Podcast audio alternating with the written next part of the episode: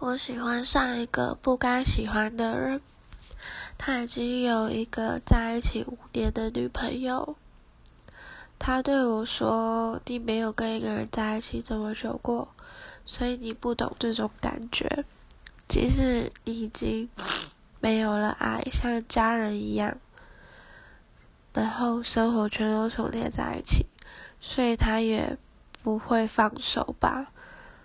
但他就跟我说他喜欢我，我觉得这样的他真的很贪心，可是却没有办法控制自己不去喜欢他，觉得自己很像一个婊子，但是却什么也不能做，连讨厌抽烟的人却喜欢他抽烟的味道，